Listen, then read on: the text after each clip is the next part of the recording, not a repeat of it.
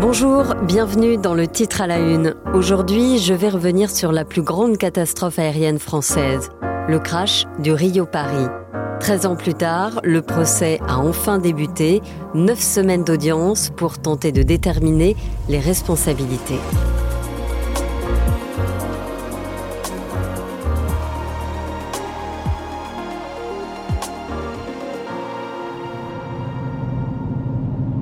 Le dimanche 31 mai 2009, le vol Air France AF 447 décolle de Rio, au Brésil, peu après minuit, heure de Paris. À bord de cet Airbus, 228 personnes, 216 passagers et 12 membres d'équipage. Le pilote aux commandes a plus de 11 000 heures de vol à son actif. Il y a également deux copilotes. Au départ, tout se déroule sans problème. L'avion est en pilotage automatique au-dessus de l'Atlantique. Au fil des heures, l'avion se rapproche d'une zone orageuse au niveau de l'équateur. On l'appelle le poteau noir. Le dernier contact radio se fait à 3h30 du matin. Puis, l'avion disparaît des radars. Les familles qui attendaient leurs proches à Roissy-Charles de Gaulle en fin de matinée entendent alors ceci.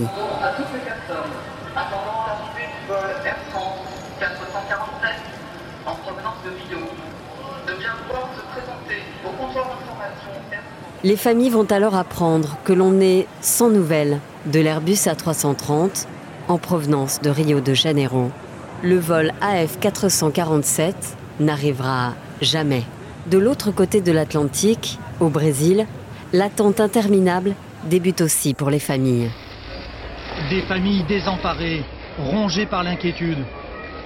Elles ne savent rien encore du sort de leurs proches, les passagers du vol 447 d'Air France. À Roissy, ces femmes et ces hommes sont conduits vers un lieu isolé, à l'abri des caméras.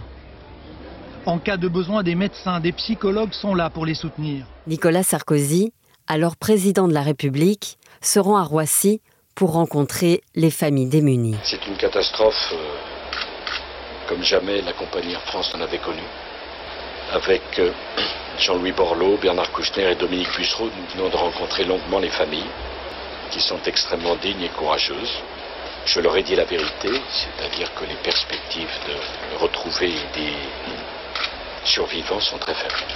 Le chef de l'État tente de trouver les mots justes, tout comme le directeur général d'Air France de l'époque, Pierre-Henri Gourjon. À 11h15, l'avion aurait dû se poser. À l'heure où je parle, bien évidemment, il n'a pas de réserve de pétrole et il est certainement, il n'est certainement plus en vol.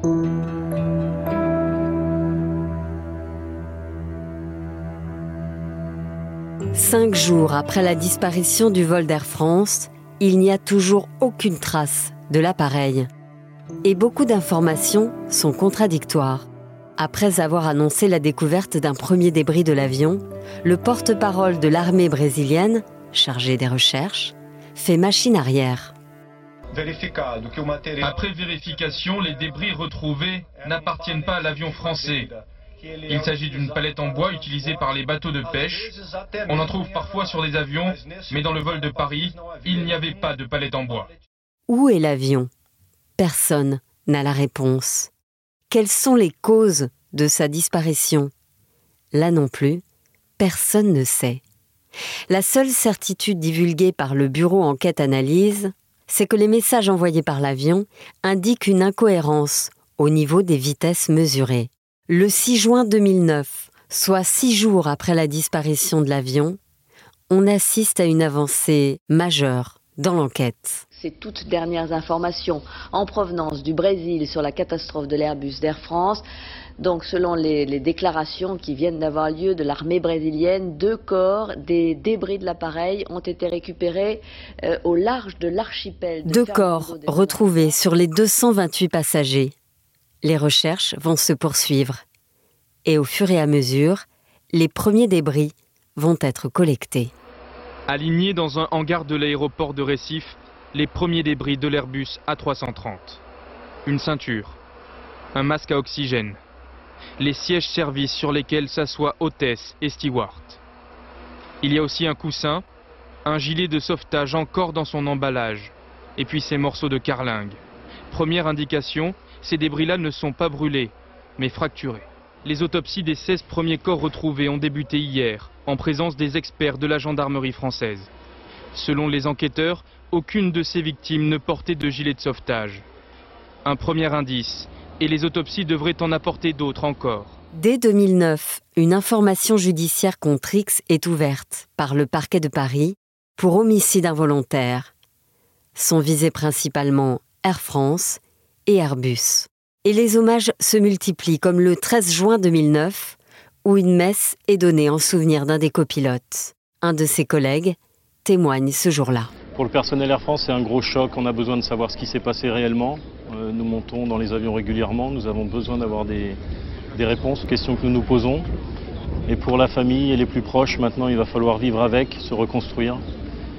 Euh, ne pas les oublier bien sûr. On continue à vivre, on continue à travailler euh, dans le souci de la sécurité, on fait notre travail euh, avec un poids supplémentaire, euh, mais il faut faire avec. Le personnel d'Air France dévasté, des familles détruites et des enquêtes pour tenter de trouver des réponses et des responsables. L'enquête technique est confiée au bureau enquête analyse, le BEA, et il va falloir attendre deux ans deux ans pour retrouver la carcasse de l'appareil ainsi que les boîtes noires. Les familles sont évidemment euh, très émues. Euh, il faut dire que les clichés qui ont été présentés sont saisissants. Euh, des milliers de clichés ont été pris par près de 4000 mètres de profondeur. On y distingue très clairement les moteurs, les restes de l'avion, une partie d'un train d'atterrissage, de l'aile. Et plus surprenant, les enquêteurs ont repéré des corps sur d'autres clichés, ce qui a bien sûr ému les familles qui ne s'y attendaient pas. Je vous propose d'écouter l'un des proches des victimes au micro de Johan Parisé. De savoir que des corps ont été découverts, des corps qui ont été découverts. C'était euh, vraiment une, surprise et, on ne s'attendait pas à ça. En analysant les boîtes noires, plusieurs éléments vont être déterminants. Il y a la défaillance des sondes Pitot. Le BEA affirme que c'est l'élément déclencheur de l'accident. En clair, les sondes Pitot étaient déjà pointées du doigt en raison de problèmes de givrage. Ces sondes qui fournissent les indications de vitesse.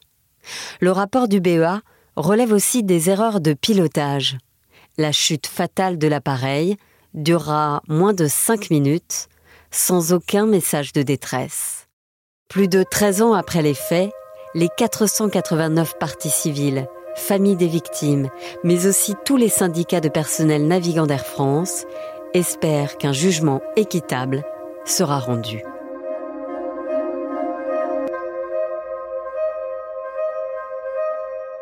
Bonjour Isabelle Méline. Bonjour. Vous êtes euh, hôtesse de l'air euh, d'Air France à la retraite. Vous y avez travaillé pendant 30 ans. Vous avez euh, commencé en 1989. Quand le crash Rio Paris a eu lieu, est-ce que vous vous souvenez où vous étiez à ce moment-là? Oui, moi j'étais en repos.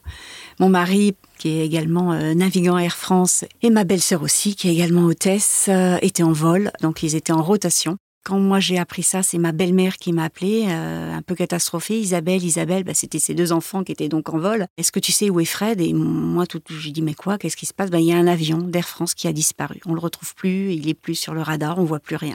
Et là, je savais même pas. Euh, c'était l'avion du Rio, l'avion d'où je, ne savais pas quel avion c'était. J'avais pas plus d'informations.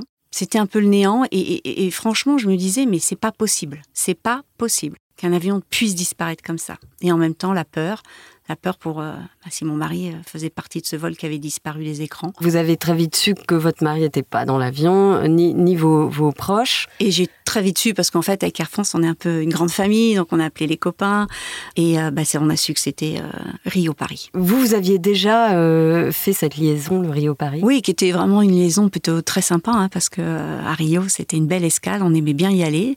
Elle était beaucoup déshydratée, c'est-à-dire que nous on demandait cette ligne, hein, cette rotation, on appelle ça une rotation. Moi j'ai aimé beaucoup beaucoup faire euh, sur Rio. Et donc là, vous apprenez que cet avion a disparu.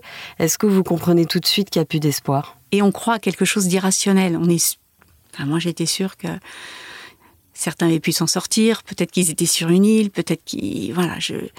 Même si on sait que c'est pas possible, eh ben on y croyait quand même. Et je suis pas la seule à y croire à ce moment-là, en tout cas. Vous pensez que l'avion a pu se poser quelque part, a pu amérir même? Mmh, A pu amérir, que les toboggans se transforment en canette de sauvetage, enfin tout ce qu'on apprend, euh, oui, moi j'y ai cru. Quelque part, je savais que c'était pas possible. Mais j'arrivais pas à pas y croire. Vous aviez besoin de preuves finalement besoin de savoir que c'était vraiment fini. Hein. Et, et, même quand on a eu les débris, tout ça, j'y croyais pas encore je me disais, il va y avoir des survivants, c'est obligé. Quand vous apprenez euh, bon, qu'il n'y a plus d'espoir, que les débris ont été retrouvés, euh, est-ce que vous travaillez à ce moment-là? Est-ce que vous avez repris le travail? Oui, moi je, je continuais à travailler, je, on se relayait avec mon mari, donc quand elle était à la maison, moi j'étais en vol. J'étais un peu comme si je n'avais pas les pieds sur terre. Je partais, je réalisais pas trop que j'étais en stress, je comprenais pas. Et j'étais plus tout à fait moi-même. On n'en parlait pas trop à Air France, fallait pas trop en parler, pas montrer aux passagers non plus qu'on pouvait être affecté. C'est-à-dire que vous étiez un peu en pilote automatique, quoi. Vous vous prépariez le matin. Euh. C'est ça. On partait et j'avais l'impression même de, de plus respirer, moi. Je, je, faisais les choses, je réfléchissais plus. Et si je me mettais à, à réfléchir, voilà ce qu'ils ont dû vivre, là, c'était l'horreur. Là, je ne pouvais pas imaginer ça. Ça vous arrivait pendant que vous étiez en vol? Quand j'étais avec les passagers, quand on était euh, à les accueillir, à les servir, non. Mais quand c'était le repos, là, c'était terrible. Là, c'était impossible d'aller au poste-repos. On est dans des couchettes, euh, c'est tout petit, c'est pas très très confortable, mais ça permet vraiment de se, détendre. Et là, c'était, et je suis pas la seule, je pouvais plus y aller. Pourquoi? Parce qu'on cogitait, parce qu'on pensait, parce qu'on se rappelait à nos collègues euh, qui, une partie de l'équipage était en poste-repos à ce moment-là, et qu'ils ont dû sentir des choses, et on disait, ça va nous arriver la même chose. J'avais plus confiance, j'avais peur. Comme si avant, je pouvais maîtriser quelque chose, et après, ben là, ben j'étais inefficace. Je pouvais plus rien faire ni intervenir. Et donc moi, je préférais pas aller au poste de pilotage et rester, soit discuter avec les passagers, soit avec des hôtesses, et puis euh, tourner, nettoyer, euh, aller voir le poste équipage, faire surtout attention qu'ils ne s'endorment pas. J'avais très peur. Hein. J'aimais bien travailler devant pour pouvoir euh, les surveiller, voir si tout allait bien pour eux. Pour moi, c'était je me sentais un petit peu responsable, comme si j'avais quelque chose que je puisse faire, intervenir. Et puis c'est un jour où je vais faire la visite médicale avec le médecin et elle me demande comment ça va, Isabelle, comment allez-vous Et comment vous avez vécu euh, cet accident Et là, là, je m'écroule. C'était la première fois qu'on vous demandait comment ça allait Oui. Parce qu'avant, il fallait pas en parler. Et même mon mari ne voulait pas en parler. En plus, je connaissais pas ces personnes, donc de quel droit j'avais le droit d'être triste ou malheureuse? Mais Vous culpabilisiez quelque part d'être triste. Et en même temps, je m'identifiais tellement à eux. Ça me pesait. Donc là, vous êtes face au médecin du travail qui vous dit comment ça va Isabelle Et là, je craque. Et là, elle me dit, ben, Isabelle, ce serait mieux, c'est que vous arrêtez pendant un temps. Donc je m'arrête euh, parallèlement avec Air France, et ça c'était top. J'ai eu un suivi avec une psychologue d'Air France qui m'a accompagnée, et donc j'allais quand même deux à trois fois par semaine. Hein. Et ça m'a fait beaucoup de bien, de plus culpabiliser, de... c'était peut-être normal de pleurer ça aussi, d'imaginer qu'on aurait pu être à leur place, et tout ça, ça m'a fait vraiment du bien, ça m'a soulagé. Est-ce que vous en avez du coup parlé autour de vous avec vos collègues et que là les langues se sont un peu déliées ou c'est toujours resté un sujet assez tabou finalement? C'est resté un sujet tabou, surtout que là j'étais en arrêt. Et après, quand j'ai repris, par contre, là, ça a été mieux puisque j'ai repris euh, un vol qu'on choisit, le vol qu'on veut, avec une personne qui nous accompagne. Et donc là, c'était bien parce que dès que ça allait pas, je, je pouvais parler, je pouvais dire. J'ai appris évidemment la respiration, souffler, vider, oser dire ce qui se passe à l'intérieur de nous au lieu de le bloquer. Et ça, c'était top. Et donc, quand vous avez repris le travail, euh, vous avez dit euh, Moi, le Rio-Paris, c'est fini. C'était plus que le Rio-Paris. Moi, c'était toutes les traversées. Euh, vous ne vouliez plus passer au-dessus de l'eau? Non, plus jamais. Pour une seule raison. C'est que si il nous arrive quelque chose, on ne me retrouve pas. Moi, je voulais qu'on me retrouve. Parce que j'ai trouvé ça trop dur, cette attente, de pas savoir ce qu'étaient devenues les personnes. Et donc moi, j'avais toujours, on avait un badge. Avant le badge, ben, on le rentrait dans son sac et pendant le vol, on l'utilisait pas. Moi, je gardais toujours ce badge où il y avait écrit mon matricule, mon nom, mon prénom et ma photo. Et je gardais toujours ce badge sur moi. Parce que si jamais il nous arrivait quelque chose, on pouvait savoir que c'était moi et m'identifier. C'est quelque chose que j'ai fait jusqu'à la fin de ma carrière, ça. Je ne pouvais plus enlever mon badge. Vous en parliez, ça, avec votre, votre mari? Vous avez des enfants? Alors, j'ai deux enfants.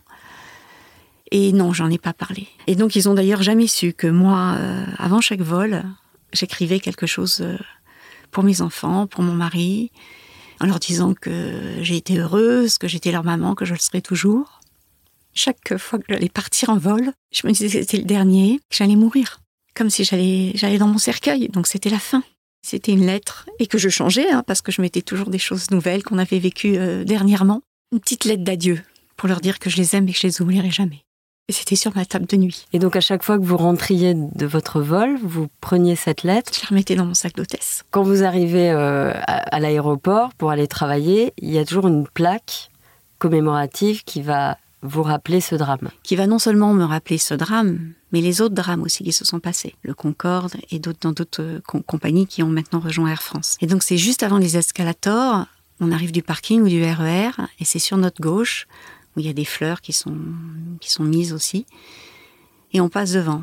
Et moi, je pouvais pas regarder. Donc, je regardais, je tournais la tête à droite pour pas regarder ça. C'était trop dur pour moi. C'est comme si, bah, voyez, euh, votre métier, c'est d'aller mourir. Je suis en hôtesse de l'air, je suis maquillée pour faire passer un agréable voyage euh, à mes passagers, avec mon équipage, pas pour aller mourir.